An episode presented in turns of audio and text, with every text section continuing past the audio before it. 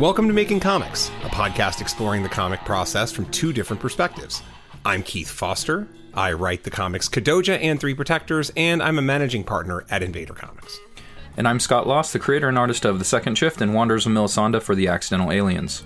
You are that, and you sound substantially better. So that's always nice. Nice Yeah, to hear. Nice to hear. Nice to see. You don't you don't look like a person who has COVID anymore. So that's good. uh, and of course, the question on everyone's minds is, what are you drinking? Dude, I'm excited about this one. So I picked this up from my last Trader Joe's run, and it is a peanut butter chocolate milk stout. And this is from Lost Coast Brewery, so um, sponsored by me, I guess.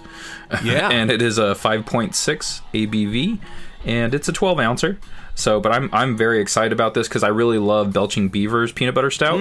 So uh, I'm curious how this matches up, and uh, let's give it a go. Oh, that's nice. That's nice. I I am deal. enjoying that. Um, I'm gonna have to keep going to let you know how it matches up exactly with Belching Beaver. But first sip, I'm gonna have to. I'm gonna have to drink at least twenty of them. yeah, I mean, I had a I had a feeling. I'm a big peanut butter guy, and um, I bought two of these just based off of what type of beer it was because there's Yeah. not a lot of peanut butter stouts around, and Yeah. uh, so I was like, you know, I'm just gonna grab two just to be safe. I'm, you know what, worst case scenario, I won't like it as much as the Belching Beaver, but I know I'm going to still like it, and I do. It's it's quite good. Yeah, yeah, word up. All right, so for me, I uh we we were a little late to record, and that's because I sliced myself open because I have well not okay, a tiny little cut. It actually stopped bleeding in about two minutes, which is which is nice. Scott has a stout, I'm having a stout. It rain it's been raining and it's colder because the weather's finally changing here in California. We don't really have a winter. This is our winter. Our winter is like a cold rainy fall spring day or a cold rainy spring day. That's Yeah. that's about how it works for us you know like we're talking about 40 to 55 degrees and just rain. And uh, so yeah it's it's stout season for sure. And i am going with something that i have kept in the cellar for a little while. So hopefully this is good and not bad. It is barrel aged liquid contrast by revision brewing company in sparks nevada and Imperial Stout aged in bourbon barrels, hello, for 16 months and conditioned on cacao and vanilla beans. Ooh, So, I know what you're out there, you out there are thinking. You're thinking, wait a minute. If this was aged in bourbon barrels, that means it's probably a pretty high power rating. And those of you that that said that, you're right, motherfuckers. It is. So I am pouring. This is a big ass bottle. I am not finishing this bottle. I am having half of it. That is 11 ounces, and this sucker is 15 percent. oh wow. so explain to the audience how you s- sliced your finger open. I sliced my finger open because it's got this fancy boy wax on it, and you know a lot of these really nice bourbon barrel aged um, beers, or or even fancier beers, they come with like this wax seal. And I am I'm familiar enough with wax seals, but this was like a really thick wax seal. And so my stupid ass got a dull knife. Dull knives tend to be the problem when you cut yourself, and was just hacking away at the wax seal, slipped a little bit, and just leaned into my thumb pretty good. So uh, so yeah, and then luckily uh, my my wife and kid were able to coach me to smarter moves, and they did, and and everything everything Rachel said worked. She was like, "Do this, do that." I was like, "Oh hell yeah, man, this is all right." So uh, anyway, so all good, and uh, and yeah, the bleeding stopped after two minutes, and I'm gonna give this a try while you tell me the first thing you did this week. Um, okay, let's let's look at the list of things that I've got. Um, try to figure out what the best thing was. That is fucking tasty. Oh, but Let's go. anything equivalent that you've had before? Um, it reminds me a lot of the super high octane dessert y beers I get from the brewery down here near me, where they have all these wonky, you know, horchata stouts and cinnamon roll stouts, those kind of things. I think Gary Hodges had one last Christmas when we were talking about it, or right around there. So yeah, it's very sweet, very syrupy. And just a, a pastry stout. Uh, so, yeah, the chocolate and vanilla are a thing, and it's got that wonderful, wonderful bourbon barrel thing going on, too. So, super good. And this beer's for sipping, and I can take a while to do it. Nice man. And actually, that was Yeah. me last year that had the pastry stouts. Um, Oh, they were you did? Trader Joe's. Yeah, man, they were really good. One was a um, a chocolate babka, Mm-hmm. and the other one was shit. Was it like a tiramisu or something like that? I remember that one. Yeah, yeah, Yeah. that's right. You did that. You did that. Yeah, those were great, and they're very inexpensive. I think it was like a freaking twenty ounce or something, and um, it was four dollars, three ninety nine. Remember Yeah, it was kind of ridiculous. Um, Yeah. but um, yeah, I'm looking forward to those in the in the upcoming month. So hopefully yeah. they have something equivalent to, if not the same exact ones. Like I enjoyed those so much, I would just have them again. It's not a big deal, especially especially for four bucks. I am going through my cellar. That's what I'm going to be doing these next few weeks. Uh, hopefully, that's all it'll take because I want to go through my cellar, empty it out, and then stock it fresh. You know what I mean? you go. Like I've Yeah. had I've had some of these things in the cellar for a goddamn two years. You know, so Oh, yeah, wow. this, this has aged very well. Yeah, hopefully I could take a trip up there on a Saturday or something, and maybe we can knock one back. Rock on. Hey man, I'm a team player, Keith. I like I like to help you out. Hell yeah. okay, so uh, first thing this week, uh, I'm back on second shift 13. I think I mentioned that last week as well, but um, man, I'm I'm rejuvenated. So I was able to knock out a page, and it, it just felt great to do so. And it's just kind of a the way I laid this issue out. It's a bit different than all of my issues. It's kind of all over the place, like in the best possible way. I'm just trying different panel layouts, constructions, variations, um, just I don't know, kind of like different formatting. Um, like I have a page that's a very image style page, and I'm really enjoying just trying these different things out. Like it's a full body shot of a of this new character, and then to the right of that, it's a bunch of talking heads.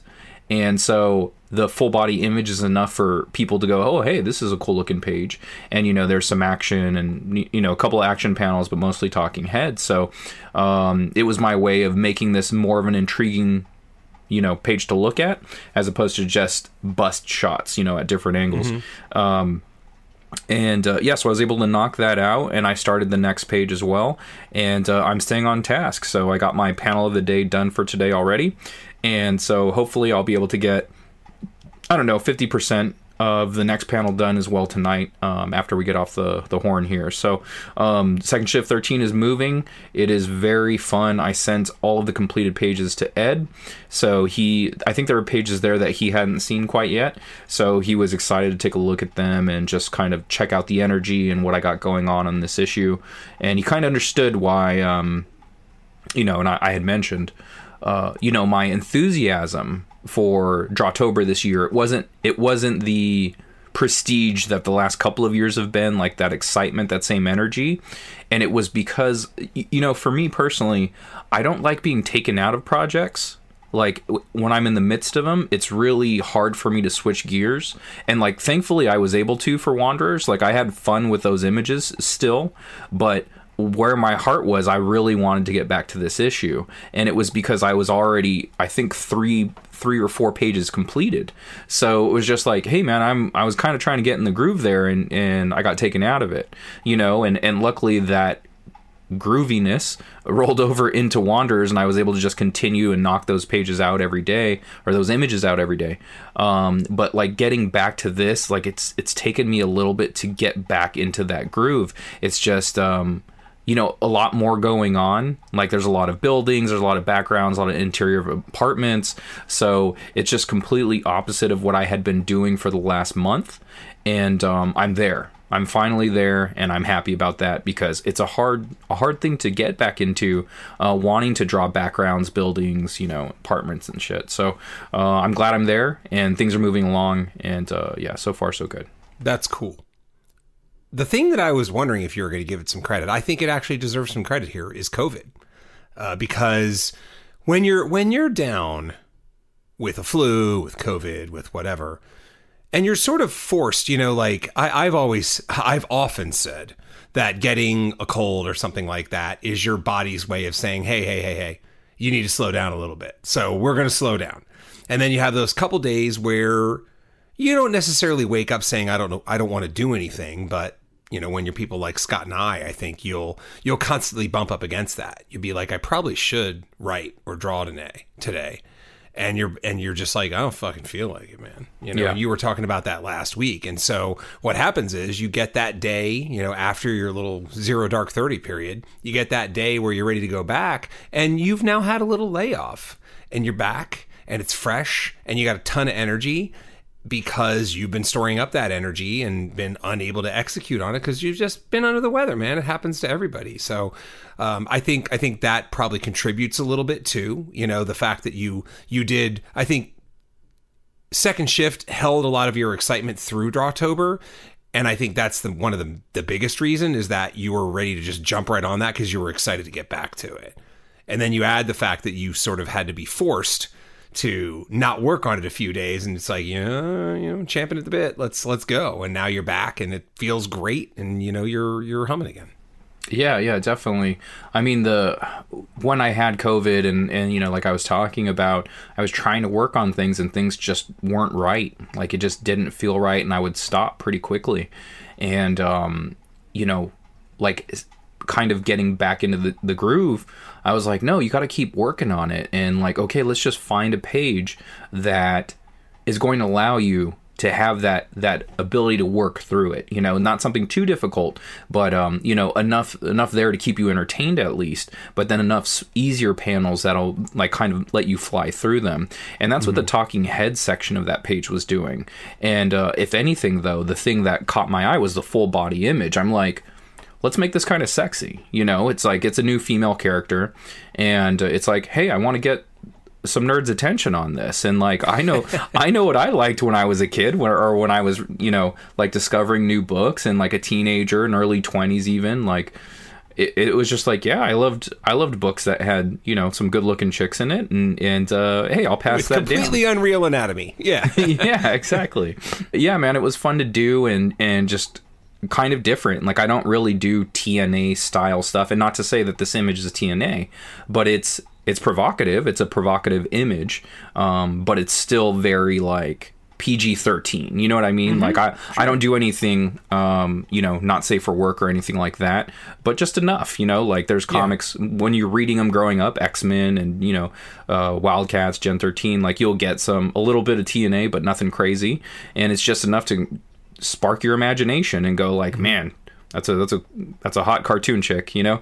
And uh, so that's what this page was, and I was just like, hey, like this is fun, you know. I never do anything like this, and and like it doesn't feel right with my two main characters because they're just.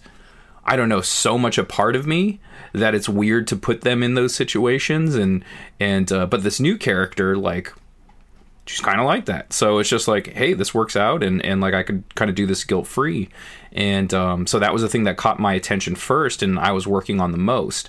And then once I knocked that out, I was ready to just finish all those talking heads, and and that went mm. relatively quickly. Quickly, like the full body image took the majority, the lion's share of the time to do that page, and then once I finished that, like everything else just kind of flew.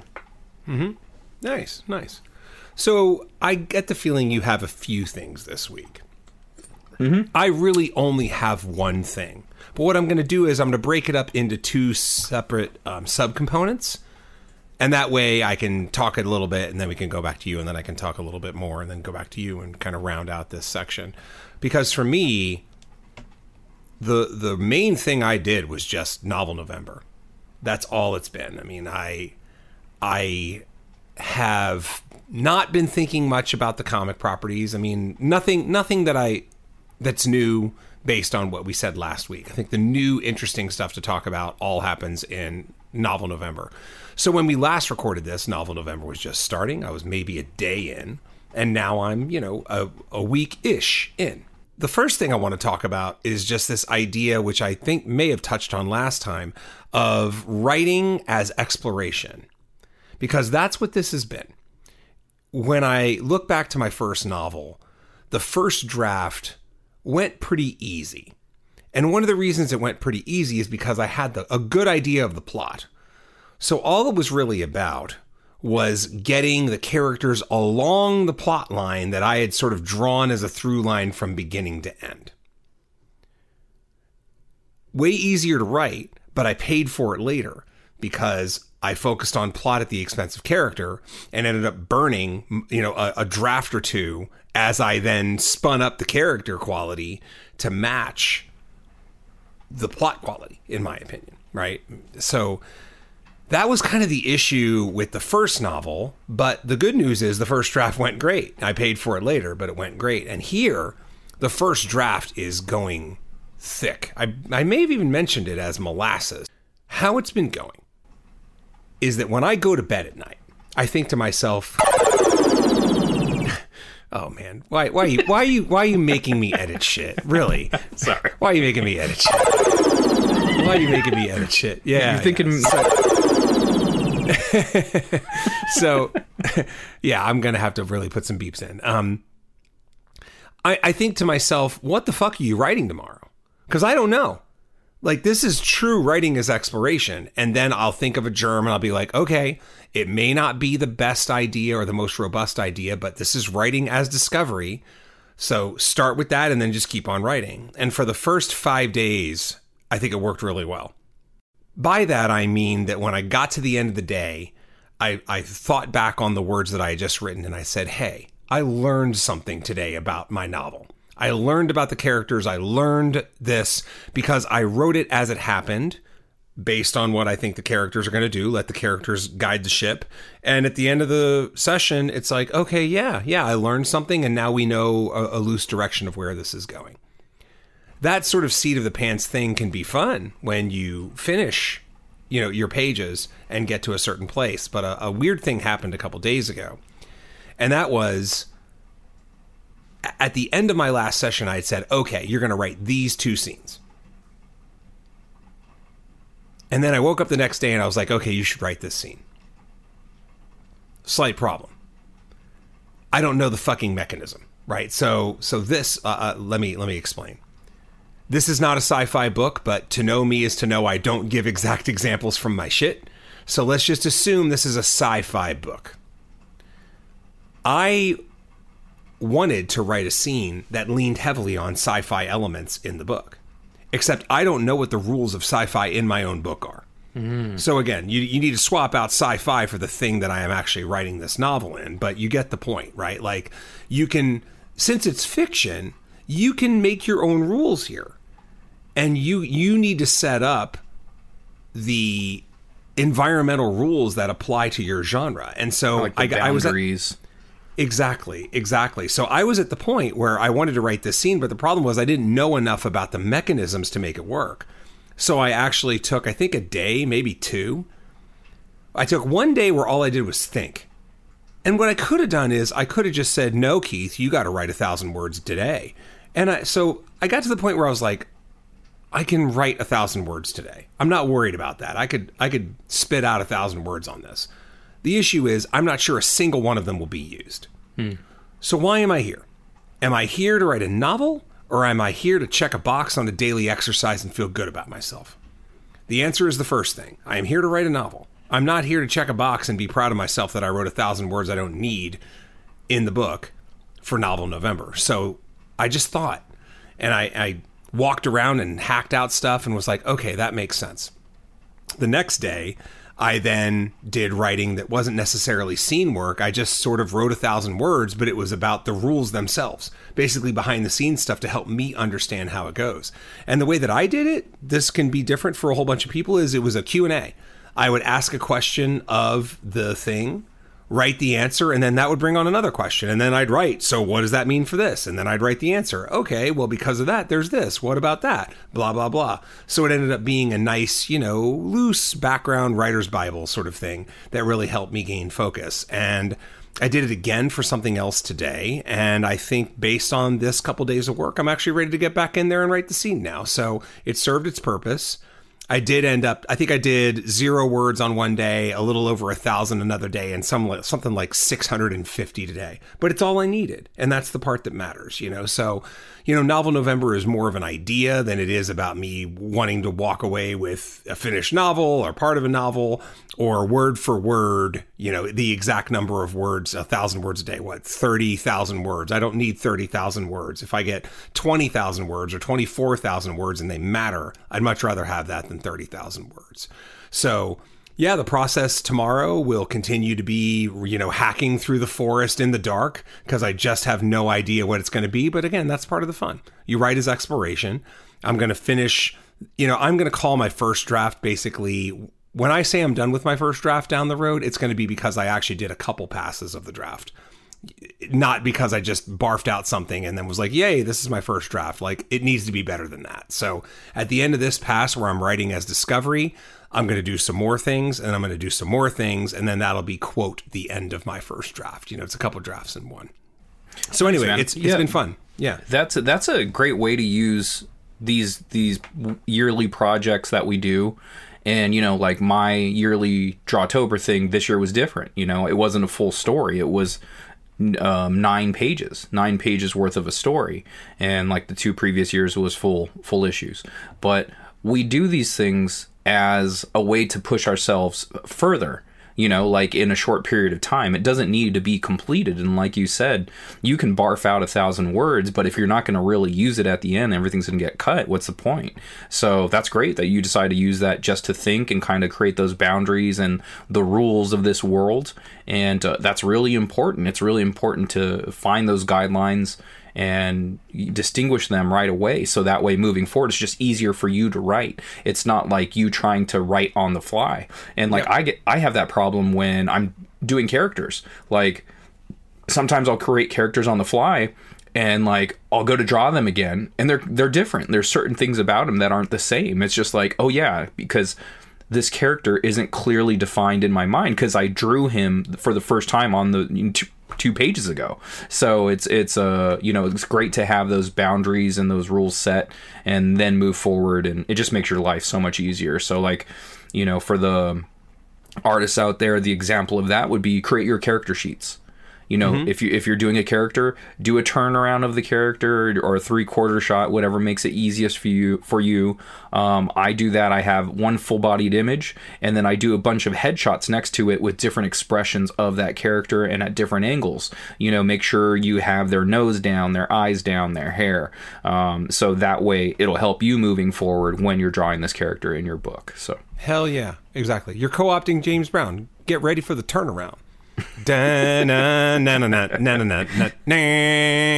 Told you so, right? So Scott told you so. Get ready for the turnaround. That's right. Uh, so what was your second thing, man? Um, I'll, I'll combine these two since you only have one more really because I have three total, but I'll, I'll put these two together and then I'll have one more right after your last one. Yes, Um, yes, so these are both to do with commission work. So I'm on the commission bend like I was during COVID. You know, I the rule for me was uh, one for them, one for me. So I start my day off. I work on my client's commission, whatever that may be. So I heard back from Commissioner Gordon.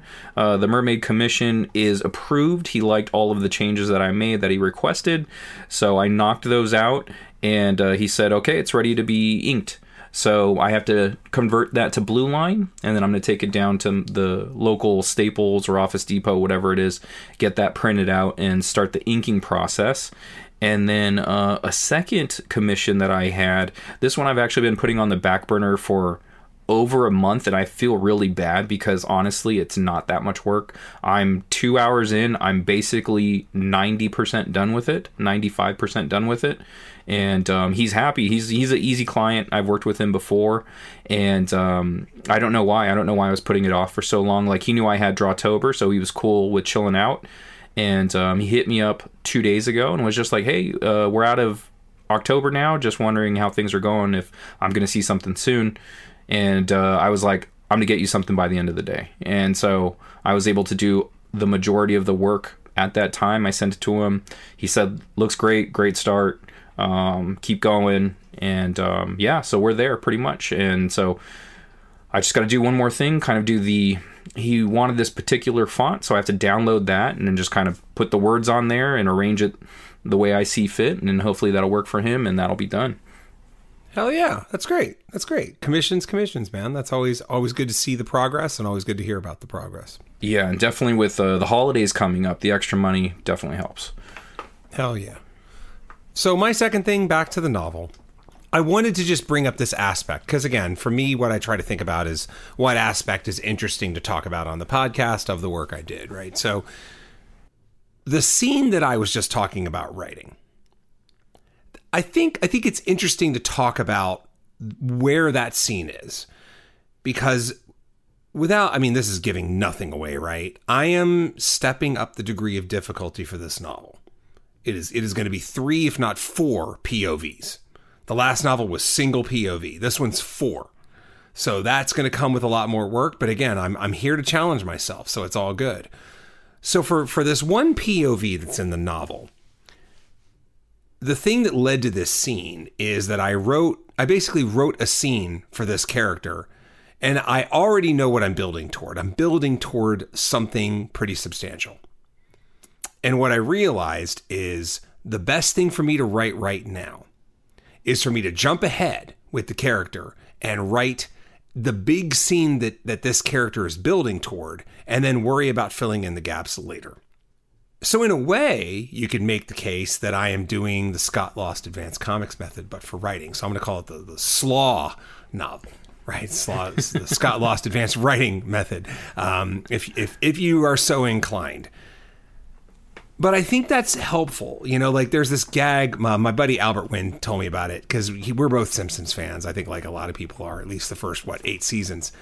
And I guess there was a little, like everything, there's all these little one offs in The Simpsons that made it so great way back in the day.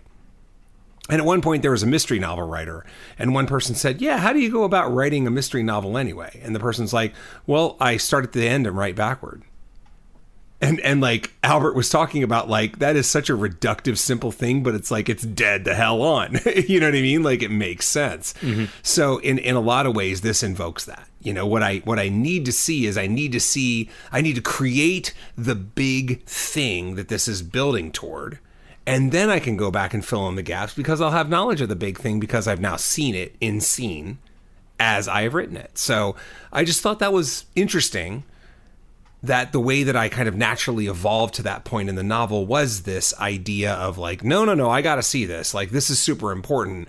And this is what all the research is going into. It goes into the mechanism because otherwise, if I do it the other way, I might be fumbling around for the mechanism. Had I not done this writing the last couple days, I might be making up shit as I go. It might be inconsistent. We wouldn't want that. And, or I might know what the fuck, you know, I, I might not know what I'm doing. And then you get to the big scene and you realize that you're wobbling all over the place and you're just going to have to harmonize it anyway. So this serves as a nice way of harmonizing that. I think it's a pretty cool scene. I've had a lot of fun with that. Now's a good time to kind of do a 2A and a 2B. The massive amount of research continues because I need to do it. I absolutely have to do it to really understand you know stuff that's going on in this book. So the research has been fun and it continues to be fun and most importantly, as I think mentioned last week, it is informing the novel big time. I am doing research as I need to. I'm not sitting back and doing research. It's more like, oh, I need to figure this certain thing out. Let me research it. And then you do that and you have a good time. And then you can, you're like, wait a minute, why do I have four books in my cart? How did I get here? And then you don't buy those four books, or maybe you do. I don't know. I haven't. But it's like, yeah, yeah, yeah. That's where research can get carried away because you're like, that sounds cool. That sounds cool. And you end up buying well, I almost bought four books, knowing that there was probably like seven pages in each book that I really, really wanted, you know. So I passed on it, and I'll just figure it out from there. But anyway, so I, I like that. I, I, that's that's what's so fun about this particular first draft with comics and with writing. No one is forcing you to be linear about it. You can write whatever scene you want.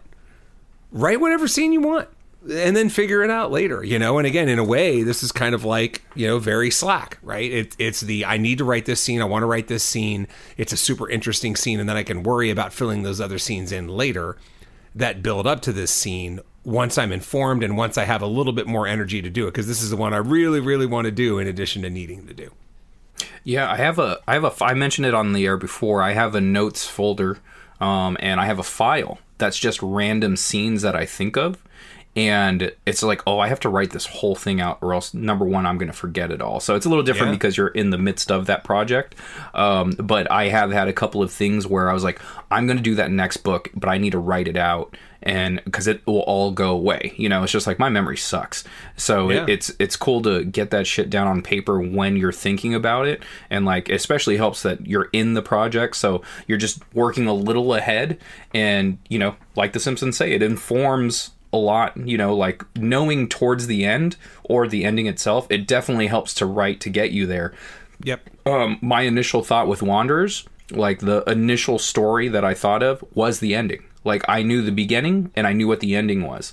And so it was like all I got to do is get there you know, I just got to have them go on this journey to get to where the ending is. And Yeah. so um, the story was a little different than it is now. And so I think that's a overall larger project. So I have to think of a different ending for the short term. Um, but yeah, man, like uh, like I like that. I like your the slaw method. There is is awesome, and Yeah. um, yeah, it makes sense. I actually have a question though about something you said previously. So you said in the first novel it was so story driven and uh, less character driven, and it got you into problems. So how would one go about avoiding that? Like, so what's? I mean, the way you did it sounds right to me. It's just like, well, you wrote the skeleton of where the story's supposed to go. And then you put character work in there as you go. So how how else would you do that? That, I mean, that's a great question. I, I sort of have a two pronged answer. The first answer is some things you just have to learn by experience. I, when I was writing the first novel, I thought that was the legit way to go, and I think that makes sense. But now that I'm on a second novel, current me realizes that you know it, talking to to uninformed me back in the day probably would have saved a little bit of pain. And that's the kind of stuff we talk about. You know I, the second angle to this that i'm going to mention is um, for those of you that follow uh, gary's uh, youtube channel the the home stretch i believe it's called right? The the home stretch. Um, i talk about this on the last on i think it's like episode 9 of the home stretch. I talk about this a little bit. And it is because he asked what, now that you've finished the novel so i'm just going to repeat it here. Now that you've finished the novel like what what advice would you give your past self or what has been your biggest learning from the novel? And i think i've mentioned this on the podcast before. It's the idea that in writing there are three areas that writers can be good at. There's three elements to any novel. There's plot there's voice and there's character. Comics don't really have voice. They do sometimes but there's it's not a requirement but plot, voice, and character are the thing. And again, to co op my teacher, everybody's naturally good at one of those things. Rare people are good at two of them. Nobody is good at all three naturally. Everybody has a weakness. And I know plenty of writers who plot is their weakness. They write amazing characters and their voice is incredible. But then you get through the end of the book and it's like, you know, like I've had plenty of people I know continually rewrite their book because they hate the plot. And I'm sitting there going like, dude, this would get published tomorrow. Why aren't you like like wrapping this up? And it's like they hate the plot and they know they have to work on it. So the advice that I would give, and, and this is sort of this reaction, right? Every every piece of work is a reaction in a way to the work that has come before it. The best way I can think of to avoid it, Scott, to answer your question is work on the thing you're worst at in the moment. Like do not do not wait to work on the thing you're worst at when I did the first novel, I had no idea that I was that bad at it. You know, I was just like, no, no, no, this makes sense. Follow it along on the plot and whatever. But now, this Keith realizes that you have to follow it on the plot, but you have to make the following of the plot be an extension of a believable extension of what the characters want Oh, okay. the reason you need to work on the thing that you're weakest at this this needs to be an honest self-assessment is that if you don't work on the thing you're weakest at and you instead work on the things you're strongest at that gap that already exists is just going to widen and widen and widen and all of a sudden all your notes are going to reflect the thing you're weak at so with me again the infamous no vaseline uh, review right the the read I don't empathize with your character. I do not care. That is what he said. I don't care what happens to your lead character. So that's what happens. That's the gap that slowly goes through drafts and drafts and drafts if you don't address it. And then you find yourself in this spot where you got pretty decent voice and you have a nice plot, but nobody gives a fuck about your characters. And the reason that I took that note is because it dovetailed nicely with things that other people had said in much nicer wording, right? So that's one of those things of like, okay, yeah, this is the note. I really, really need to work on my character. And it's always been the thing that I'm weakest at. So I hope that makes sense that that's what you No, want to totally. do, right? You you you want to you want to get to that. The example I'm going to give, this is my standard example for how you got to make sure that you're not just serving plot and you're serving characters. First Pacific Rim movie. I'm a huge fan of the first Pacific Rim movie, okay? But that doesn't mean the character development's good, okay? Pacific Rim's amazing. I will swear by it. But there's a scene And the scene is when Stacker Pentecost, aka uh, Idris Elba, goes to see what is his name, Raleigh, Raleigh, um, who's the dude from Sons of Anarchy, whatever his name is, right? And uh, he goes to see him, and he's trying to convince him to pilot a Jaeger again. And Raleigh then says, "Man, I don't know, you know, like my brother died in there." Uh, you know, like it makes me not want to pilot a Jaeger or something like that. So that exact moment would have been a great moment for some interesting character development, right? A nice, cool in, inter, interchange that could have led him to wanting to do it again. Instead, the movie basically had Idris Elba say, "How do you wish to die? Here or in a Jaeger?" right? Yeah. That has become a family joke in terms of just like it's it's the old Dave Chappelle wrap it up B we got to get to the next scene. You know that's right, you, right. you definitely felt like the scene light was going on there and like guys we got to get the fuck onto this next scene man. We got budget to spend and and that's why I use it as the stand-in for like plot instead of character development right? The plot demanded that we get Raleigh and a Jaeger, Jaeger but we didn't worry about too much character development in that exact moment to actually make it happen. So Yeah, again makes much love much love for Pacific Rim. I'm just talking about this one scene. Yeah, that that definitely makes sense to me, and it, it's much like like doing the turnarounds and you doing the rules of the world. It's like you need to find out who these characters are before you start writing them, especially if you're going to go from four viewpoints. You said, um, yeah, that's a lot of people that you have to lock down before you start writing them. Because once you figure out the parameters of those characters, their personalities, their quirks, their likes, dislikes, all of those things, then it's going to be so much easier for you to write them and not have to do so much adjusting within the story uh, while you're writing the book. Because once you figure out who they are, then then most of that work is done, and and then you get to watch them move around in those scenes and and react how that character would react. Yeah, exactly, exactly. So again, and and and I still have things to learn about all the characters, of course, but at least I feel like I have their essences right, and that is much further along than I was when I did the first draft of my first novel. So, uh, did you have anything else? Yeah, I got one more. It's super small. Um, so a while back, and, and I've mentioned this many a times on the air. Uh, there's a side story that I've been wanting to do, and I'm going to tackle it in 2023 uh, at the beginning of the year. And I had someone working on a 3D image of one of the characters in that story. Um, it is it's a monster, and um, it's one of the main characters. So I had a buddy. We worked out a deal. He had my Disney Plus password and has been using it for a few years now. And in in turn, he was going to design me this 3D image of this character. So when he he sent me some screenshots a while back and he got really busy. He goes, "Hey, look, I'm not going to be work work on this for like a month or so. I'm really busy with work, yada yada." I said, "Okay, no problem." And he kind of forgot about it. I hit him up maybe about a month ago at this point and he goes, "Dude, I don't do 3D anymore." He goes, "I literally got rid of all the programs. It was stressing me out. I was I was like getting depressed because he is a person that gets obsessed with detail. So it has to be right. He, if it's if anything's slightly off, he he will obsess over it until it's correct. So he got out of the field unfortunately. And um but he did send me the file and we were talking about it. We were hanging out, and he was.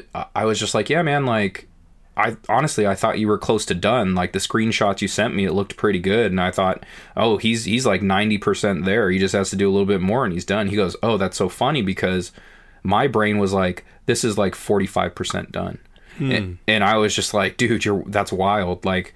I told you, I'm like, it doesn't even need to have so much detail. Like, it's just Right. a basic shape. And if you want it, I was like, look, if you wanted to put textures, you could. If you didn't, I was cool with that too. If you wanted to be baby smooth, I was fine with it, just as long as it looked like the image or the the creature, you know. And um, so anyway, I got the the file from him. You gave me the name of the guy that did your work, uh, your Yeah. 3D work on Kodoja, and I was just like, yeah, it looks good. So I actually shot him a message right before this podcast and mm-hmm. was just like, "Hey man, got got your info from Keith. You know, I really love the work you did, etc.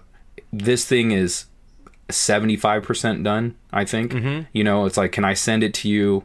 See if it's something you might be interested in completing. Just take a look. If you are interested, let me know your fees, etc. So just waiting to hear back from him, and uh, yeah, hopefully that goes well. And and uh, you know he's interested in at least taking a look at it.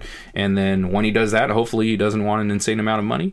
And uh, since most Yeah. of the work's done, just need him to f- you know finalize it and all that, and then go from there. So fingers crossed, he says yes, and uh, we get that rolling. I'm going to harken this back to something we talked about a long time ago when we talked about networking.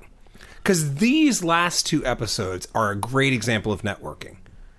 Scott has basically contacted two people that are part of my production network in one way or another, right? Mike, my my co-partner at Invader Comics, and this guy who makes the 3D figures. And that's what this is all about, man. You know, like and you know, you you you get into the game and you again all this started because we got randomly placed next to each other all those years ago.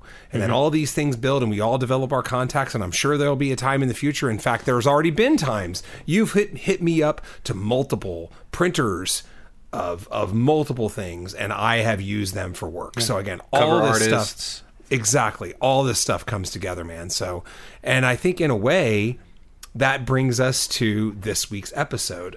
So, this week's episode is the second episode whose main topic is coming from Daniel Sawyer. And I'm going to read Daniel's note to us, and then we're going to talk about it. So, his uh, his request for an episode was something called Comic Convention 101, which more likely than not is going to be the title of this episode. Um, so he puts Comic Convention 101. As far as I'm concerned, this could be five episodes. Tell me everything I need to know about getting a table at a convention. What do I need to bring? What's something you forgot to bring that you wish you had? What can I expect? So let's try to tackle all five, all four of those. This is like Monty Python, right? One, two, five. Um, let's let's try to tackle all four of those questions and see how long it takes us. So I'm going to field the first one. Tell me everything I need to know about getting a table at a convention. Getting a table at a convention, actually getting one, may be difficult, but getting on the wait list or contacting people for a convention it, oh by the way thank you for the question right? Like again that's that's two episodes man. So hopefully one of us will run into you at a convention and we can thank you and uh, and scott can draw you a sketch and i'll write you some free form haiku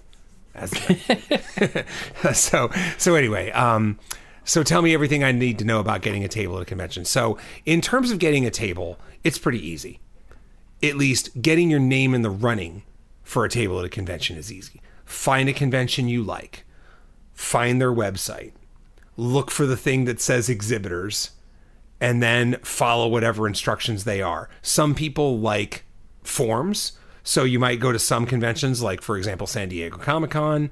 They have a form where you fill out and it auto fills, and then you just submit because you're just filling out fields one after another, and then they'll get that. Other people uh, have a contact email, and you just say, "Hey, I'm interested in tabling at your convention. Let me know what I need to do," and they'll get back to you. These people that uh, the emails, these people that have the emails, they're in the business of selling tables at conventions. It's what they do. So they're probably going to get back to you pretty soon. Um, yeah, uh, there's okay. So a lot of the bigger conventions, uh, Daniel. I'm sorry, I don't know what state you're in, and uh, you know, city, etc. So a lot of the bigger conventions, they like you to apply for the next year's convention at that convention. So if you are going to a convention that's on the bigger side, you're attending it as a fan, uh, professional, whatever, and you want to try to get a table during that show, make your way up to the information center, uh, you know, and and find out there. Hey, do you guys have an application for next year?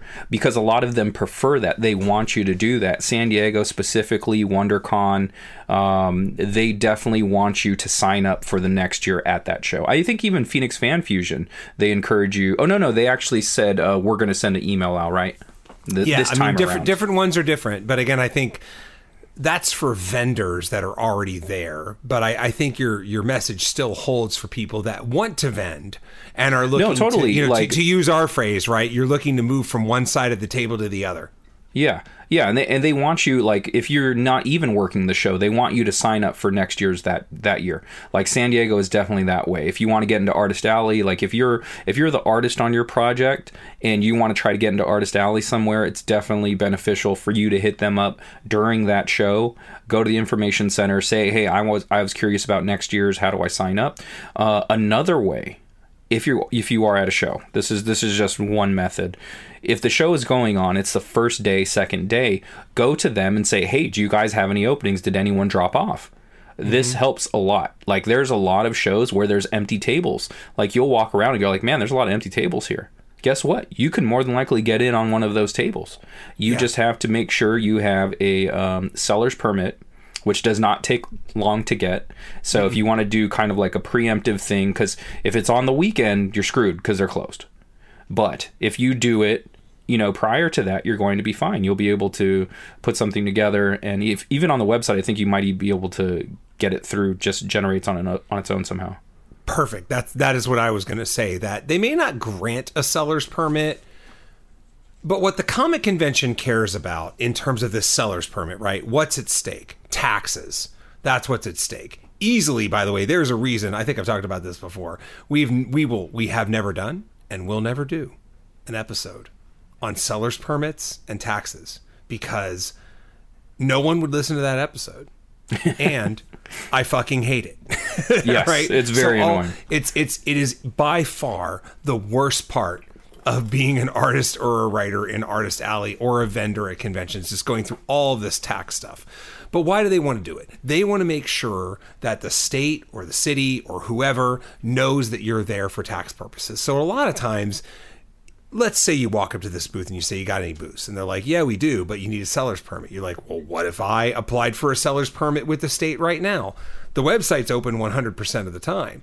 And then they might be like sure yeah that's fine because we we know that you've applied for it. So you can show them your application and then like the state will give you that you know permit on monday you know once it comes to it Yeah, so make sure that's that's another thing that a lot of people don't think about. That's something you need in a lot of these conventions. I think with some of the smaller conventions, they try to get away with not doing one, or you do one on the spot or something like that. But uh, it's definitely something you're going to need to do. So uh, yeah, next time you're attending a show and you have your book there and you want to try to hop in, you might be able to get in.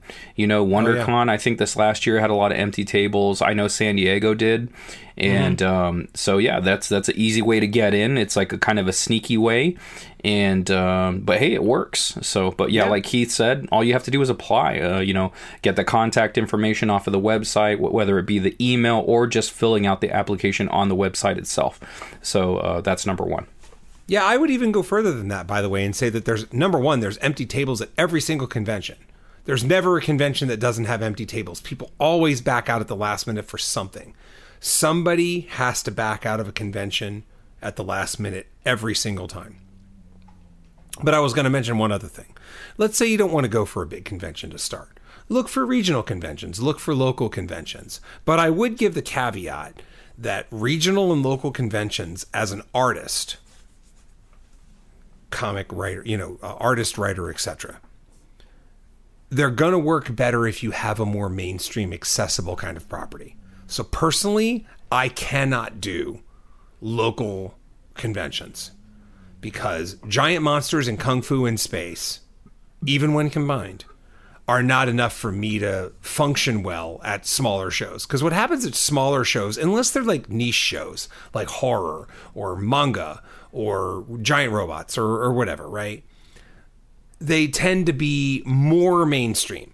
So superheroes and superhero type things, fantasy, whatever those are the things that are going to fly very well at small shows. Like again, I can't do small shows because my properties do not align well with the clientele at small shows. I need a big show because I need the people that are going through the door that are a little more predisposed to my stuff and again i've just i've proven this time and time again by doing some smaller shows and having it not go very well Oh, interesting. yeah yeah but anyway so okay let's let's move on to the second question what do I need to bring? So, okay, so hey, congratulations, you've got a table at a show, and now you're getting ready to go there on day one. All right, so we already talked about the first thing, seller's permit. Uh, the next thing is you're going to want to cover uh, your bases as far as eye eye line for your tables, like for for your product. So if you have multiple things, let's say you have prints, you have books. Um, you have portfolios with original art from your book, or just original art you're trying to sell, like whatever the case is. There are a few different types of fans out there. There are people that like to have a conversation and talk and have eye contact, and then there's fans that just like to look down. They don't really want you to engage with them too much because they're introverts. And so they those are the type of people, the introverts that are looking down, they're going to see your books if they're flat. Now you're going to have those ones that are just kind of normal people, and they go, they could do whatever, they could look wherever. So you're going to need the the flat, and then you need the book stand. So the book stand will help if they're looking forward, looking down, but you know somewhat up. You're getting two different eye lines uh, there, and then I also use like metal tower grids myself. This is just my my setup, um, and I'll have those stacked you know, relatively high. So people that like to look up, you know, like they'll be able to um, see your prints from a distance and it'll draw them to potentially draw them to your table. Like if your art is good and it's something that they like to look at, they're going to move towards you.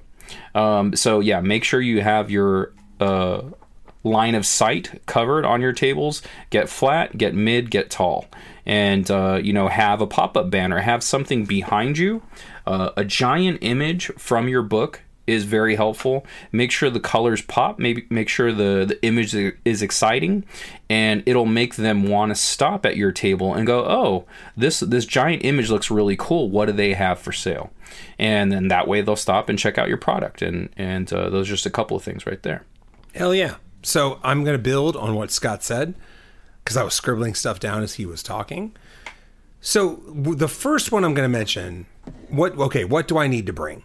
So let's go in God, I can't even figure out what the fuck that says. Oh, okay, I figured it out. Jesus, man, my handwriting sucks. So, uh, here are some things I think are essential for you to to bring. A Square reader. Okay, you're going to need that. You can get them free from Square. Like Square wants you to sign up with them. So what you can do is if you've never taken Square payments before, sign up for it. People pay by credit card. Easily half of my sales, if not more, by credit card. So that's what you're going to need. Square what Square does is they get you all set up. They even send you a free reader if you have the time because you need to figure it out way in advance because they'll take like 4 or 5 weeks to send it to you. And the advantage to them is when anytime you swipe a card, you don't pay a fee up front, but you pay a fee every time you swipe a card with them. So that is super important, right? So get a Square reader, set up a Square account. That's something you need to know. Do it Um, now. I- you know, like you Yeah, don't do have right anything now. lined up. Do it now. So you just have it on hand. Yeah, exactly, exactly. Like seriously, pause the podcast and get that started, and then you can come right back. And Scott and I are just going to be right here. I'm going to be every bit as buzzed as I am right now. and now you're back. Beer, peanut butter beer is delicious, by the way. I'm really Yeah. enjoying it. It's a Yeah, little bit lighter than the uh, Belching Beaver, Yeah, but kind of perfect. It's like, hey, it's a stout, but it's not overly thick. I'm really enjoying it. and that's the nice thing about stouts. You know, like for in my experience with stouts, when you get like these five to eight percent stouts, they are super flavorful. They're not that heavy in alcohol compared to other things, but they are very flavorful. Now, when you get into the fucking Leviathan ass depths that I'm in right now. I mean, I had some nice flavor and I'm feeling real good. So, hey, you've probably come back by now. You've ordered that Square reader. I'm just as buzzed as I was. See? Isn't that the miracle of technology? It's great. So, a couple other things I wrote down here cash. I was going to put especially singles, but I would say know your books, know your price points, and stock cash accordingly. Pick a amount for your product that gives you the least amount of hassle as possible. So we're on the indies, and honestly, Marvel and DC are charging five dollars a book now. They are charging four ninety nine for their product. So it's okay that your cover price for your single comic book is five dollars. So don't feel bad about that. Have nice even numbers, uh, even bill numbers, I should say. Five dollars is an even number, but you know, people have five dollar bills. They have ten dollar bills. You know, like a lot of my books are three ninety nine, so they're four dollars. You know, So I have to make sure I have ones in stock. Every time someone buys a single comic book, I have to make sure that they're going to have a dollar back in change. And Yep. so make sure your price product your product prices are those, you know, 1, 5, 10, 20, 25 you know it, it just makes things so much easier for you don't have to obviously you, you might have things at your table that aren't those amounts and it's just like yeah this is a dollar but um that's okay but make sure like keith said make sure you have cash on hand i usually do about 75 to 100 in mixed bills Hmm. Yeah, for me, I start much lower. And to Scott's point, when I was just doing singles, I am also a $4 price point kind of guy. But now that I'm at trade paperbacks, that I'm at music, that I'm at other stuff, it all tends to be the 5, 10, 15 denominations. And therefore, I don't really need ones. I do still sell a few singles and I still honor that old $4 price. So, yeah, a few singles are of the order for me, but in general, I don't need that many. Back in the day, I needed way more. So that that was another thing.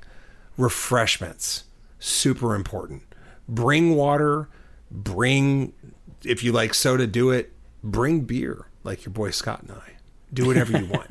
because again, like look, we're we're not gonna guarantee this, but when it comes to vendors, you're going to go through security. They're going to check your shit. They don't care what you bring, man. You know, like again, Scott and I put beers in almost in in our bag almost all the time except wait a minute though. Why would we dare put beers in our shit in a show where they don't let you drink beers at tables? yeah. Anyway, okay. So yeah, refreshments are important. Snacks are important. odds yes. are, odds are you are going to stand at your table all day. Um, and that's going to lead into something we talk about a little bit later. Uh, the f- the fourth thing out of five, hand sanitizer. Hey, this isn't a COVID thing, okay? This is a con crud kind of thing because the con crud is real. So bring hand sanitizer and bring wipes because if people are buying shit on Square, guess what? They're touching your phone. So I make a habit because you're they're signing their name on your phone when you run that Square shit through.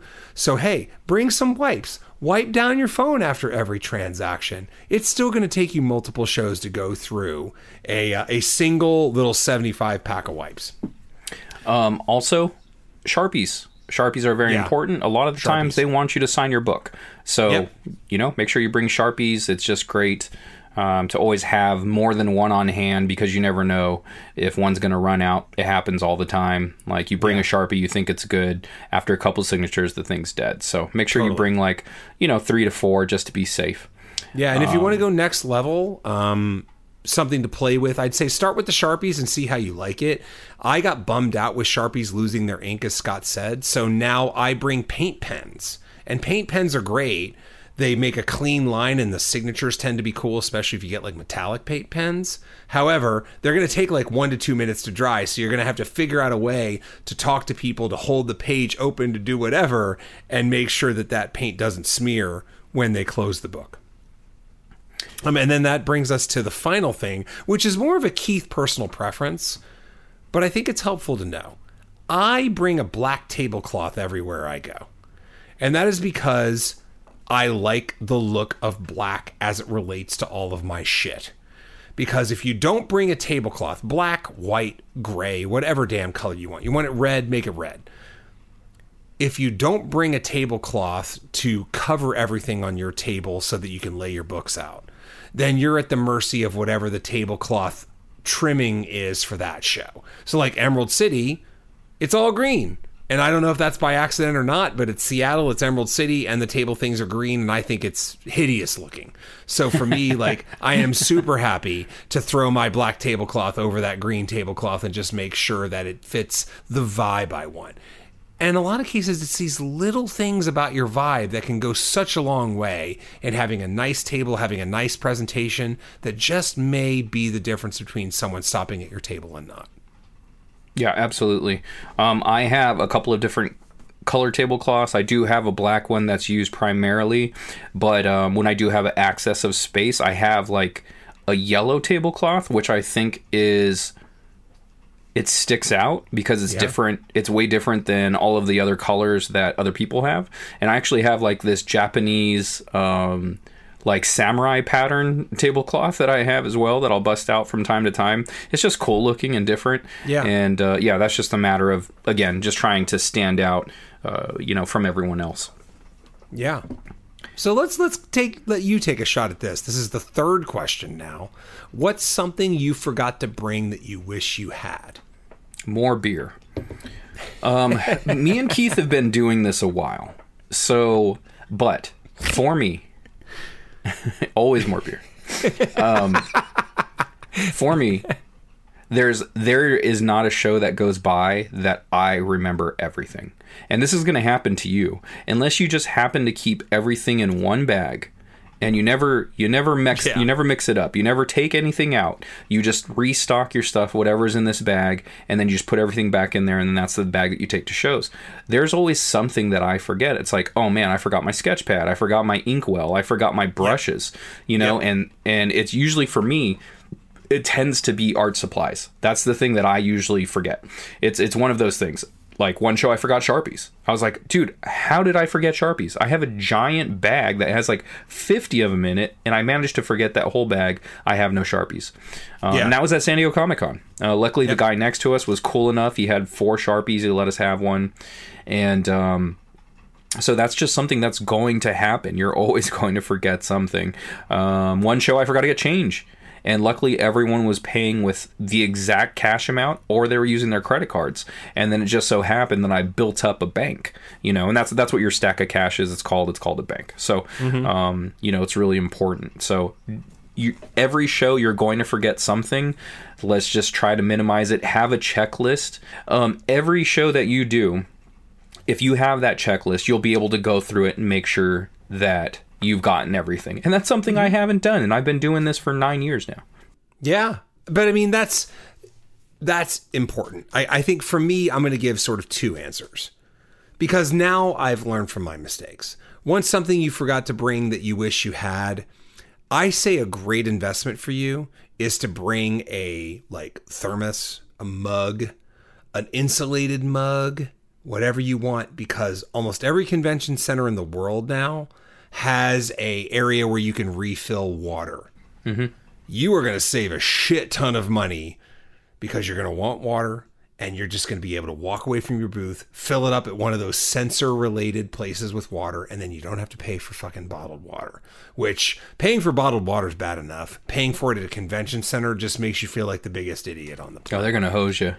Yeah, exactly. But I, I think to Scott's point, I'm going to echo that. I have this personal phrase that I've been using for 20 years called a stupid tax. You're buying something because you're stupid and you fucked up. Mm-hmm. Now that's my own sense of humor, but but I, I think it's important to understand that like it's just gonna happen, man.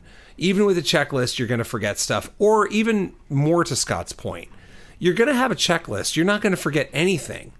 But something that's super critical for you to do throughout a show is evaluate. Scott's talked about this before too. Evaluate what's working and what's not. What are people responding to? What aren't they responding to? Did you have some big shit idea for the way your booth's going to go and nobody's paying attention to it? So you're going to have to think on the fly. You're going to have to observe people's behavior and figure out is there a way even if whether you're doing well or whether you're not doing well, is there a way that you can tweak your booth to make it even better? And that's the kind of stuff that tends to happen a lot on the first day and then after that it settles in. You know, I've I always have had the adage, especially since conventions usually start on a Thursday or Friday, if I get through the end of the first day with a couple bucks in my pocket and a great idea of how my booth is supposed to look, I'm feeling real good. So I, I'd say you might need to spend money sometimes because so for example, I had this print that that I wanted to display and I'm like, I really think I should display this. Well, guess what? I needed to end up buying a stand and I had to buy an acrylic holder so that the print didn't sag. So you take the print, you put it in the acrylic holder, you put it on the stand. I just paid for both of those things, but now I have a better booth and people's eyes go to it. So again, allow yourself the ability to either make a mistake or understand that you're going to have to adjust to something that you had no idea was going to happen beforehand. Yeah, and and shows are different. So every show you do is going to be different than the one you did prior. So some some shows are comic shows, some shows are print shows, some shows are original art shows, and the mm-hmm. print shows and the original art shows tend to be usually the same show. Um, so you just have to be prepared for that. That's something that you're going to have to observe while you're doing the show. Okay, what's working for me? What's working for everyone around me? Okay, my books aren't selling as much, but my prints seem to be selling pretty well. So it's, you know, for me personally, like it kind of sucks because I'm there to sell the books, but I also have the prints just in case we run into this kind of problem. So just be aware of that too when you're doing these shows. And um, something else that, that, you know, did you mention looking at other people's booths as well that's working for them? Or did you I just didn't, but that's a Oh, okay. point. Yeah. So, um, something that I started to do in my earlier years was I just had a basic setup. I had the books, I had them, I think, flat on the table, and I had an art portfolio uh, that you could flip through and check out the original art pages. And that was pretty much it. That's all I had on the table. And I noticed, like, watching other people around me. I was like, what's working for their like I see that booth is getting a lot of action. Why is that booth getting so much action over there? And you just observe what how they have their stuff displayed, um, what their stuff looks like. It's just like, okay, well the that art quality is the same art quality as mine. Um, but they're getting so much more attention. What are they doing differently? Oh, they have this, they have that. Uh, another thing I recommend doing, having price tags on everything. So your comic hopefully will have the cover price right on there, so that won't be an issue. Um, but if you have like a bundle pack you're doing, you're selling, you know, hey, if you pick up this book in this print, it'll be this much. Make sure you have something out there that has your prices on it. You know, there are fans that are complete introverts and they want to have as little conversation with you as possible. And that's not to say they don't want your product, they just don't like to talk to anyone because Yeah. they don't like talking to anyone. So make sure you have prices out there so that really limits the interaction that you have to do with those particular fans because that's not what they're looking for. They're just looking to purchase something from you, and uh, that's one of the best ways to do it. Yeah, there's also plenty of extroverts that simply don't want to talk price. They don't want to ask you how much something is. So price lists are huge. Actually, that's something uh, that I picked up from you. You know, ever ever since we started doing this podcast, I've taken to doing price lists, and I think it's it works great.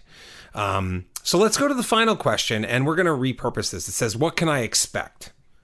I'm going to give you one thing that you should expect and boy, if you go through the Making Comics archive, you're going to hear this in so many ways through so many episodes.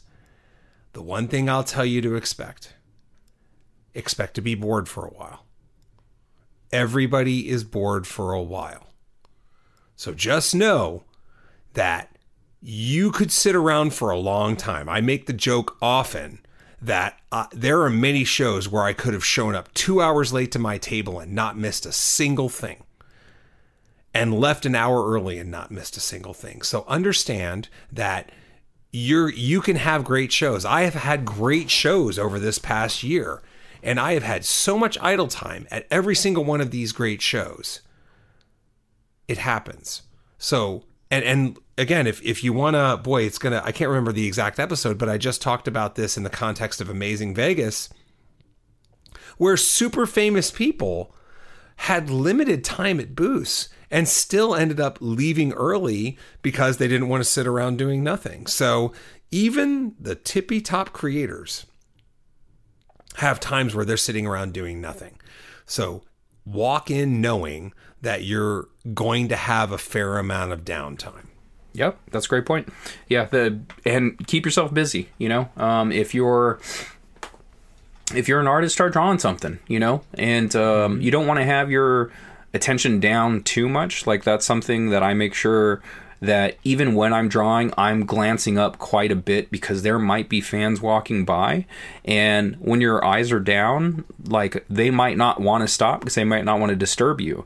So mm-hmm. looking up helps a lot because it, it shows them that hey look i'm i'm an artist i like to draw but i'm engaged with you in the show and i want to make sure if you want to have a conversation you're going to be able to I mean, you're not going to Yeah. just I'm not going to be stuck looking at my board paying attention to the world around me. It's like Yeah. no, I'm not at home drawing. I'm I'm in public drawing, so you have to be aware of your surroundings. You know, people are going to be looking over your shoulder maybe, um, and maybe they want to have a conversation about what you're drawing, or maybe they want to talk to you about your product that's on the table. So Yeah. just make sure, even if you are drawing at your table, that you're staying, uh, you're being aware of your surroundings. Yeah, and I'm going to give one bonus thing. While while I am not a uh, a gambler by any means, in fact, the proof of me not being a gambler is the fact that I went to Vegas last weekend and completely sucked. But we'll get to that and bring the bullshit. Um, however, like you know, like anybody who's listened to any kind of gambling thing knows that they'll they'll they'll say some kind of shit like this is my five star pick of the week. And then you listen to them next week, you're thinking like, "Wow, fi- you can't go higher than five stars." And then they're like, "This is my 20 star pick of the week," you know. And then you're like, "Oh shit, 20 stars, son," you know, like that kind of thing. And then you listen a week later, like, "This is my 30 star pick of the week." Like, okay, asshole, you know, like, why do you keep changing the scales? But I'm prefacing that with that. I'm I'm I'm using that to say, I think that this is like a 20 star pick. And this, in a way, this is arguably the most important thing you can do. You need to stay positive. You need to convey positive, good vibes to every single person you talk to, man. You know, like, we know it's hard. We know it is soul darkening, right? Like, it can be soul darkening. So go in there with the attitude that, you know, I'm going to make friends today. I'm going to have people come up and talk. And I'm going to have people talk about my book. And they may or may not buy something. They may not even care. But this goes back to that old adage of like, it takes an average of, you know, let's just say 11 impressions to go from non buy to buy. I'm going to repeat it again. I've had people come by my booth that have said, Hey, I've always meant to check this place out. This is at a show where I've been there five years. And after five years, they finally decided to come by and check out my booth. So you got to understand, man, be in it for the long haul, have a good time, stay positive. And even if you're not in the most positive mood, by all means, give the appearance that you are positive. It's mm-hmm. going to pay dividends, and nobody likes that dick that sits there and obsesses over the sales. And again, Scott has that famous person where he was sitting next to the guy, and somebody came up and said, "How you doing?" And it had a perspective to really, really be their first sale. And like, I'd be doing better if I sold stuff. And it's like, okay, asshole, you know, You just like cost yourself a sale. you just cost yourself the first sale by being so obsessed with it. So again, by all means, stay positive. Keep that positive out- outlook. You have done something very amazing. And as long as it's good, man, people are going to come to it. They're going to flock to it. They're going to find out about it sooner or later. Yeah, definitely, definitely important. You know, make sure you have that positive outlook. Just be happy go lucky, and you know, just uh, talk about the show too. Like that, find something to talk about with these people. Like once you give the sales pitch, number one or not number one, number twenty, uh, make sure you have a sales pitch. Have an elevator pitch for your book. We've talked about that a lot here on the pod. Make sure you have that five to ten second pitch and if they seem interested have a little bit of a longer pitch you know go through a little bit more things with them. But mm-hmm. make sure you're staying positive. It's it's really important. And honestly it'll make your day feel better. You know like if you're just sitting there and you're grumpy and you're sad and all that like it's not a great feeling you know? Like if if there's a show that's not going as your expectations would have it you know those are the breaks kid. It happens. So but mm-hmm. make sure you're ready for it mentally and just expect you know not expect but just be prepared for it. You know there there are going to be shows where things aren't going your way and things aren't selling but there's going to be other shows where they are. So Yeah. but just be happy make sure you're uh, in the moment being positive with the people talk to them about the show. Is there any panels that they're looking forward to seeing? You know like are they you know is there any anything playing? You know like some conventions play like manga anime movies you know sneak peeks Yep. and whatnot. So make sure you're talking to them about that kind of stuff and you know like it'll it'll help things along you know the more the more the people like you the more they'll be inclined to pick up your product and if your product is good they're going to come back for more issues Hell yeah. Hell yeah. And that is a great note to end it on. And we are just going to pivot right now into bringing dat bullshit. You got any bullshit, my dude? Yeah, man. Yeah, I got a couple of things. So, uh, just real quick, uh, thanks again, Daniel Sawyer, for those show topics. We do appreciate those, and hopefully, we answered your questions to the best of our ability. And uh, if there was a couple more questions, feel free to hit us up, and then uh, you know we'll respond to you via email. Yeah. Um, so, my first bullshit thing: Lakers are terrible. They're so terrible. we even somebody out there is Tim uh, Tim Radecki is like you promised you promised two episodes that you'd stop talking about your shitty ass basketball teams. Dude, they're so shitty. The Lakers are just so shitty. Um, we've lost three in a row. We won two, then lost three in a row. Very winnable games as well. And um, the last one, I just completely turned off in the fourth quarter. I watched about five minutes of the fourth quarter, and I'm like, okay, we're done here Mm-hmm. because their the momentum was so heavily going against what they were doing that I was like, "Oh, there's no recovery for this." LeBron's mm-hmm. not in this game. Honestly, he's been looking old. And AD's great, but he kind of has empty calories. Like like he'll have a 25 and 10 game and it's like has no bearing on the I don't results. recall a single fucking thing that guy did. right? Yeah, like, like look, he's been he's been really good this year. He's been really good, but it, his points just don't affect the outcome of the game. It's just like, yeah, this is what I used to hear about, you know, when he was in New Orleans.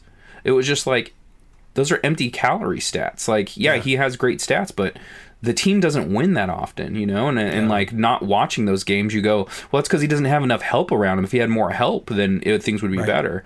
And like, honestly, that could be said about this team because this team's fucking awful.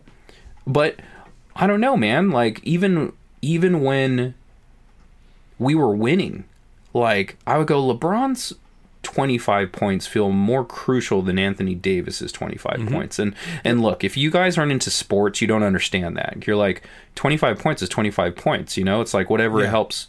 But there's something about when you're scoring those points how efficiently you're scoring those points and, and Anthony Davis is relatively efficient but it's just I don't know when he's scoring them it just doesn't seem to matter as much it's just like Yep.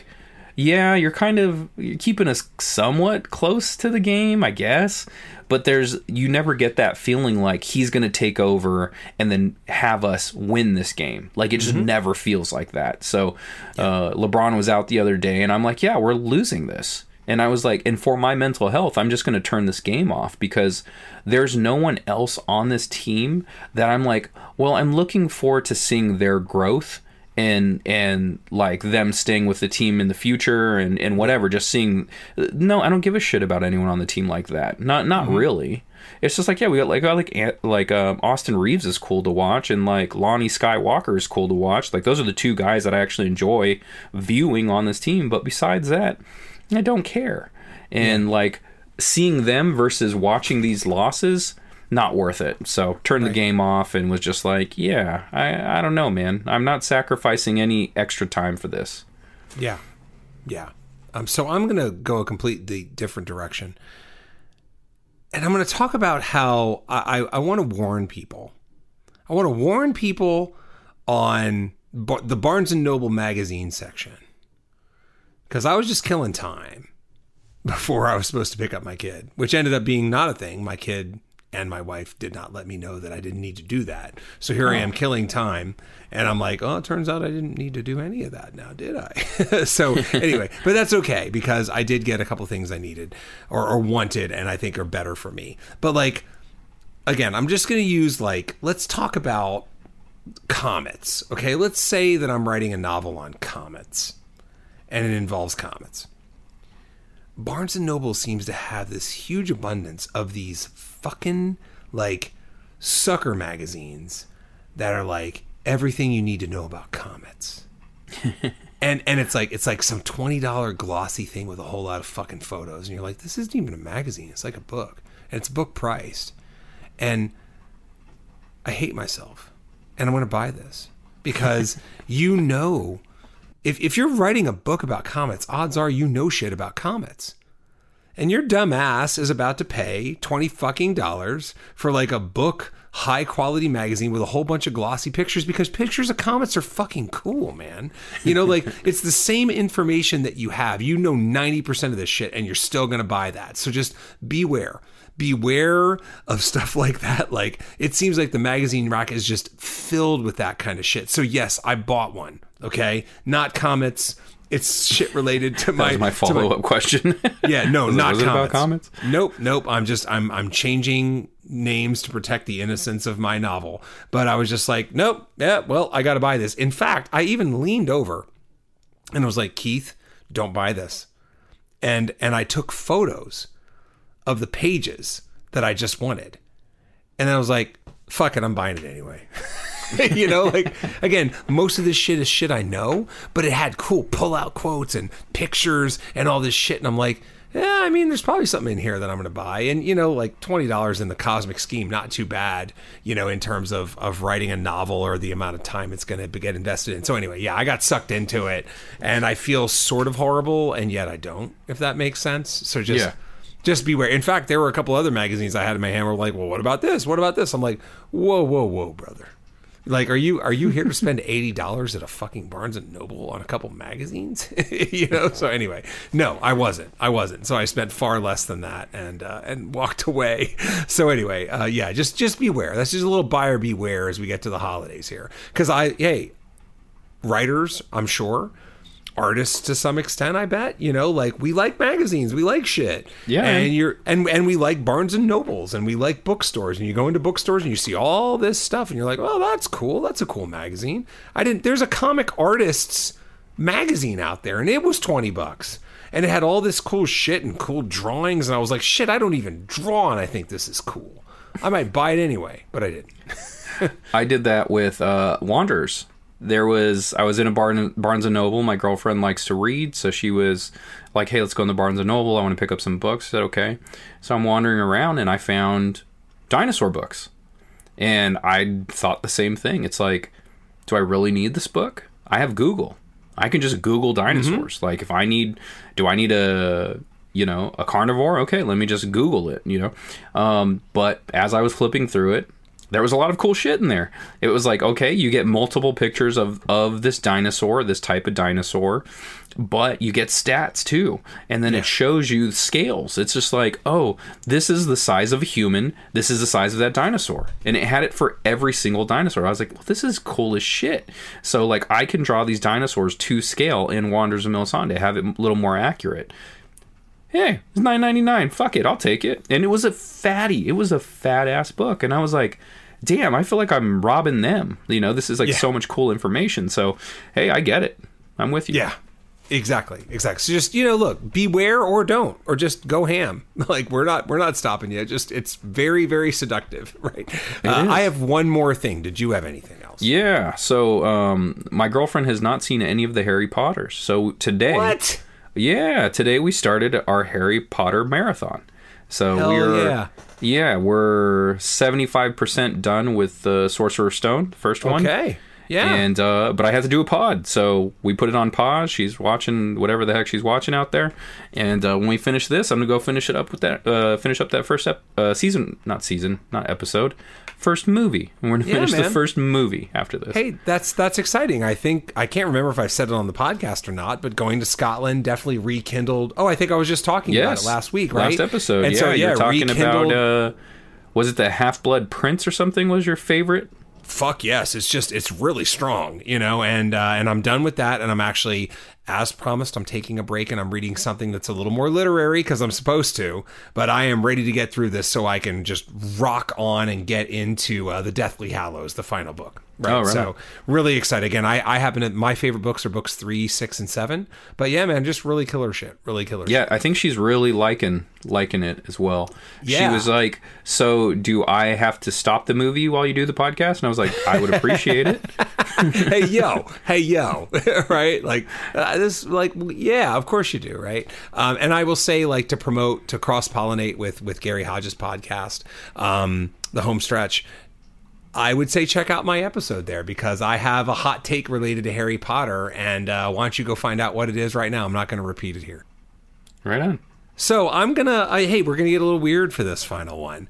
I had an interesting dream, and and the dream It, was, it, all a dream. it was all a dream. So uh, I I got introduced as the new member of Run DMC.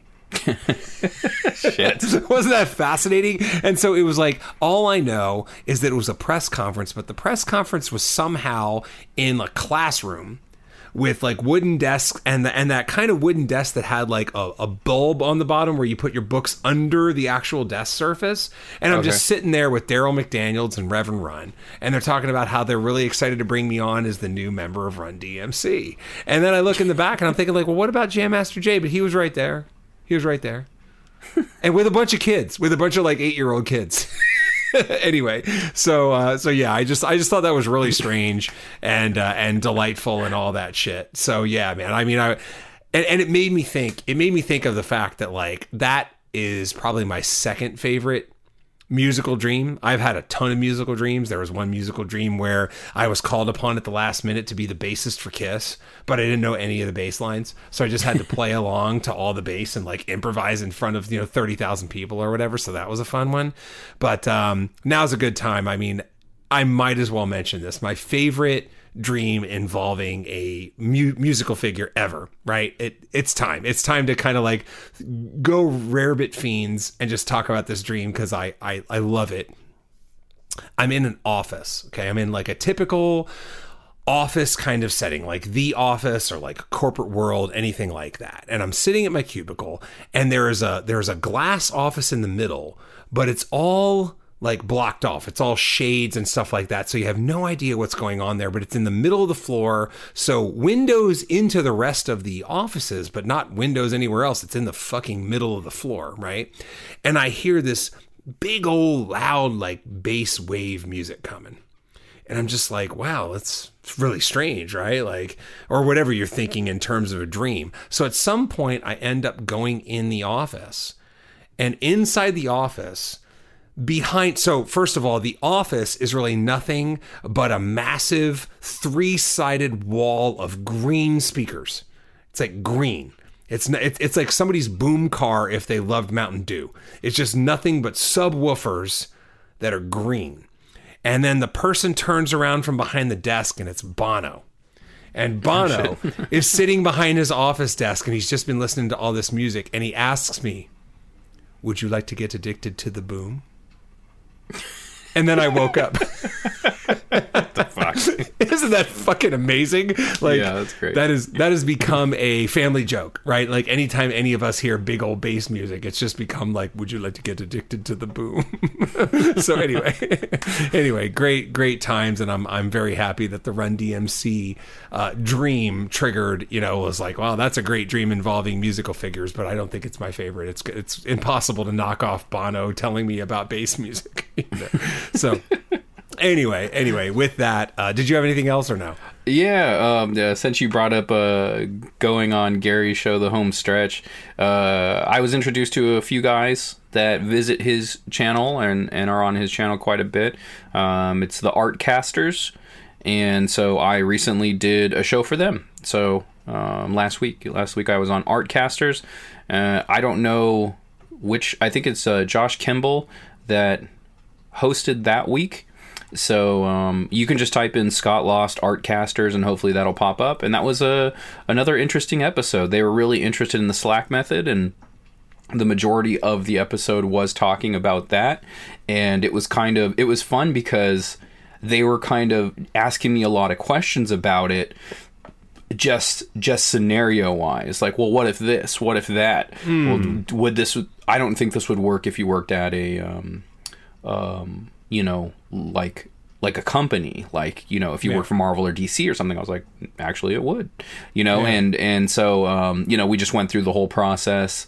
And uh, they were fascinated by it. And they just had so many questions, and there was a lot of like, I want to try this, but I'm hesitant because I have my own method of doing it. But this actually sounds like it would help, and Yeah, yada yeah. yada yada. So yeah. yeah, it was kind of fun, and and um, um, definitely fun, not kind of fun. It was definitely fun, and it was a good time. So look up uh, Artcasters Scott Lost. I'm sure you'll find me. There you go, man. We are we are just expanding into multimedia. So now you have video places that you can watch us as well. So, all right, man. Hey, with that, you can find me on Instagram at Keith underscore Invader. I post, you know, four or five times a week, and I'm doing all kinds of stuff. I'm posting quotes. I'm posting references to this podcast. Of course, I'm posting art from the books that I do, some books that I like, etc. And then, uh, with much less frequency, I am at Kodoja Kaiju, all one word, and that is all giant monsters all the time. And you can find me at Scott Lost on Twitter and Instagram, S E O T T L O S T, and Facebook.com forward slash Scott Lost. Hey, for websites, I got a one stop shop, party people. It is keithrfoster.com. You can read about Kodoja, which is giant monsters meet H.P. Lovecraft, or you can read a little bit about Three Protectors, which is Kung Fu in Space. And of course, you can buy those things. So, hey, check that stuff out. If you're not up to date on all my properties, now's a great time to do it. Uh, same with me, one stop shop, accidentalaliens.com. Uh, go to that page. You can get second shift to tell minimum wage workers during the day and superheroes at night, and Wonders of Melisande anthropomorphic dinosaurs versus humans, all at accidentalaliens.com. Easy way to find that. If you don't feel like typing all that in, go to my social medias Instagram, Twitter, whatever. The link is in those bios. So click it, pick them up, check out. I'll send you some books. Hell yeah. Hell yeah. And, you know, those of you with excellent memories will recall that I just gave you my Vegas 20 star pick of the week when it came to tabling at conventions. And so you might ask, Dear amazing benefactors of knowledge, is there anything a humble listener like me can do to repay your 20 star advice? And the answer is, of course. In fact, we're not even asking for like for like repayment. We're just asking for 25% like, right? We're just asking for a quarter of the 20 star advice that we have given you. and so, those of you who are in fact advanced mathematicians will know that a quarter of 20 just happens to be five stars, motherfucker. Because that's what you can do. You can go to Apple Podcasts and you can throw us five stars. You can go to Spotify you can throw us five stars. You can try to give us more. We encourage it. Give us six. Give us seven. Tell Apple that you want this shit to go to eight or 11. We don't care, right? Max it out. Max it out. You deserve it. Show your love. and if you want to be like Daniel Sawyer and get your your uh, show questions on the air, hit us up at makingcomicspodcast at gmail.com and we will talk about what you want us to talk about. And if we have not talked about it and, uh, you know, it's worth the topic subject, we will use it. And uh, yeah, makingcomicspodcast at gmail.com. I'm not as clever as Keith right now because the booze is really hitting me and I'm feeling great. and I'm operating on a goddamn 165 power rating, so I'm just Woo! I'm throwing heat. I'm throwing heat, baby. All right. With that, uh, hey, we made it through another week, and uh, and we hope you enjoyed your time. We know we enjoyed our time. So uh, so hey, man, we'll see you next Monday. Okay. Uh, be here, and, and we'll be here. That's it for me. Yeah, yeah.